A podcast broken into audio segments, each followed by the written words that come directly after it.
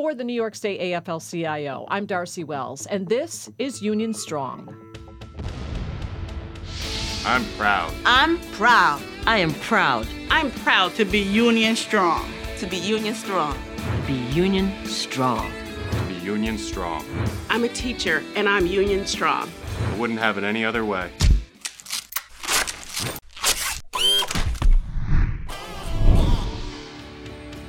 Combating climate change while protecting workers is a top priority for the union movement, which is why the New York State AFL CIO, along with our affiliates, have been involved every step of the way as the state moves toward achieving its ambitious clean energy goals laid out in the 2019 Climate Leadership and Community Protection Act.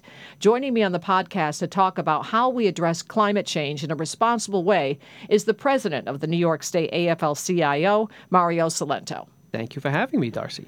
So um, there's a lot going on with climate change. I think we can all agree this is probably it is the biggest challenge we're ever going to face in our generation, and really it all goes back to workers making all of this happen, which is why we wanted to talk to you about that today. That what's important and what do we have to keep in mind, and what is the state Fed doing to make sure that we do this in the right way? Darcy, the labor movement has been very clear, and the state AFL CIO has been very clear from the beginning that the most important thing is that we join with everyone. We join with environmental groups. We join with elected officials. We join with community organizations to say, yes, the labor movement is all in on combating climate change. But we want to do that in a way that creates good, solid, family sustaining union jobs while mitigating job loss. Mm-hmm. And we can do all of that. We've said from the beginning we'd like to amend the CLCPA and that would affect all projects moving forward. It would mean thousands of construction jobs uh, that would be covered by PLAs and, and have prevailing rate attached to them. It means that we'd have labor peace agreements for supply chain uh, and manufacturing jobs. It means that we would include Buy New York and Buy American in, uh, in everything moving forward. See, that's really key for us. It's about not only now, but it's about the future. We've also said that we want to mitigate job loss, and the way you mitigate job loss to, is to ensure that no current facilities are shut down before the renewable energy facilities are already up and running. Right? So these facilities have to be up and running. It's not as if you shut down a facility on Monday and you open the other one on Tuesday, the new ones on Tuesday. They have to be up and running. That will mitigate job loss. In addition, we need to have a direct funding stream through the Department of Labor for training and retraining mm-hmm. and skills upgrades. That will help us to, to ensure that people are ready to transition because we know there are workers out there who know today that their jobs are going to be obsolete mm-hmm. in five or six or seven years. So there are there are thousands of New Yorkers who are already stressing over the fact that I may not be able to support myself and my family. What am I going to do? Mm-hmm. So this state has to be ready to train, and they have to be trained while they're in their current jobs, so that they're all ready and we're, we're all ready to to take that next step as the new renewable energy facilities are being opened.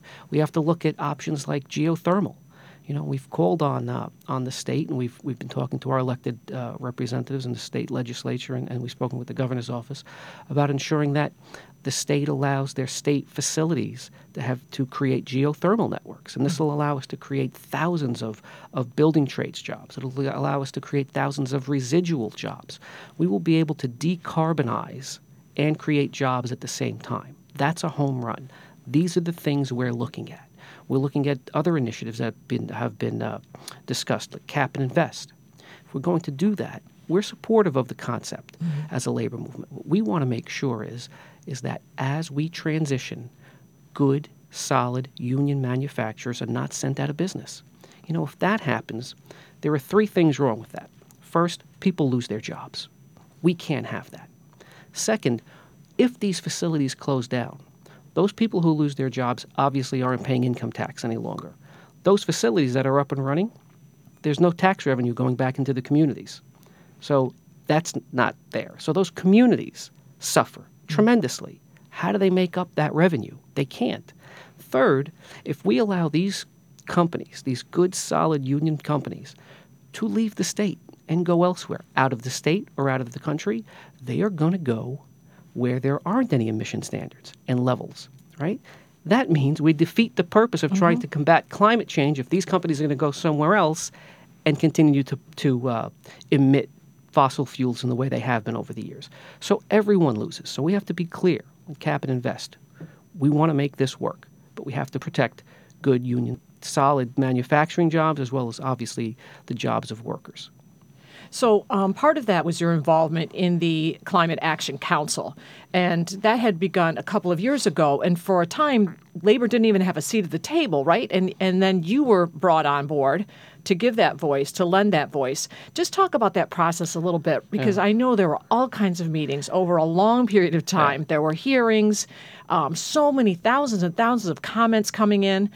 Can you give us an idea of you know what was that like? And, and, I know you talked about some of the goals, but what was your main goal in being part of that council? Yeah, that was an interesting time because um, the Climate Action Council had been meeting for two and a half years prior to my appointment. I was appointed last May of 2022, so there had been two and a half years of meetings of the 22-member Climate Action Council. Mm-hmm. Uh, finally, I was appointed in May. My first meeting, I believe, was in June. So we had six months to play catch up on two and a half years of lost time. As a result of not having a labor voice on that council, there were no labor standards or protections in the draft scoping plan. And the scoping plan is kind of the roadmap to how we're going to achieve these goals. Exactly. It's the template for what we want to do moving forward. That's exactly right. So, two and a half years of meetings, no labor standards or protections. Um, as, upon my appointment, we have a, an internal climate action committee within the state AFL CIO. Mm-hmm. We then, Darcy, as you alluded to, had dozens of meetings in person and Zoom, making sure that we addressed the issues of building trades unions, manufacturing unions, uh, public sector unions, everyone across the board. What kind of language would they need included in the scoping plan? Because it is going to be the template for the template for the future. Uh, we actually then called meetings. We had meetings with the Department of Labor and NYSERDA and talked about different things. And, and finally, by the time we got to December, as the labor movement drew together, you know, our affiliates did a tremendous job of making sure they they expressed exactly what was needed for their members, and I tip my hat to all of them. Finally, at the, the December vote, to, to vote on the scoping plan. I, on behalf of the labor movement, was able to vote yes, that we would support it because we got nearly everything that we wanted in terms of labor language and protections and standards in the final scoping plan. Which is a victory in and of itself when you think about the time crunch that you were under to make that happen. And that's why our affiliates deserve a great deal of credit. But it's also important because, in fact, it is the template for the future. So we were able to get language that spoke to prevailing rate and labor peace and project labor agreements and we were able to get language on supply chain uh, labor peace. We were able to get uh, language for Buy New York and Buy American. We were able to get protections for public sector workers so that they wouldn't be um, dislodged from their current jobs. So we were able to do all of that. Now the trick, as you know, as we're the last few weeks here before the budget is due, is taking that that language in the scoping plan. That's the template of what we want to do, and enacting it into law. Mm-hmm. And that's where we are right now. So um, we're in the process of we're talking to legislators. I know we're still talking to our affiliates. Our affiliates are talking to legislators. Um, is there something that anybody watching or listening can do to help us to make sure that that happens? Well, I, I think certainly we, as I said, our goal is to combat climate change.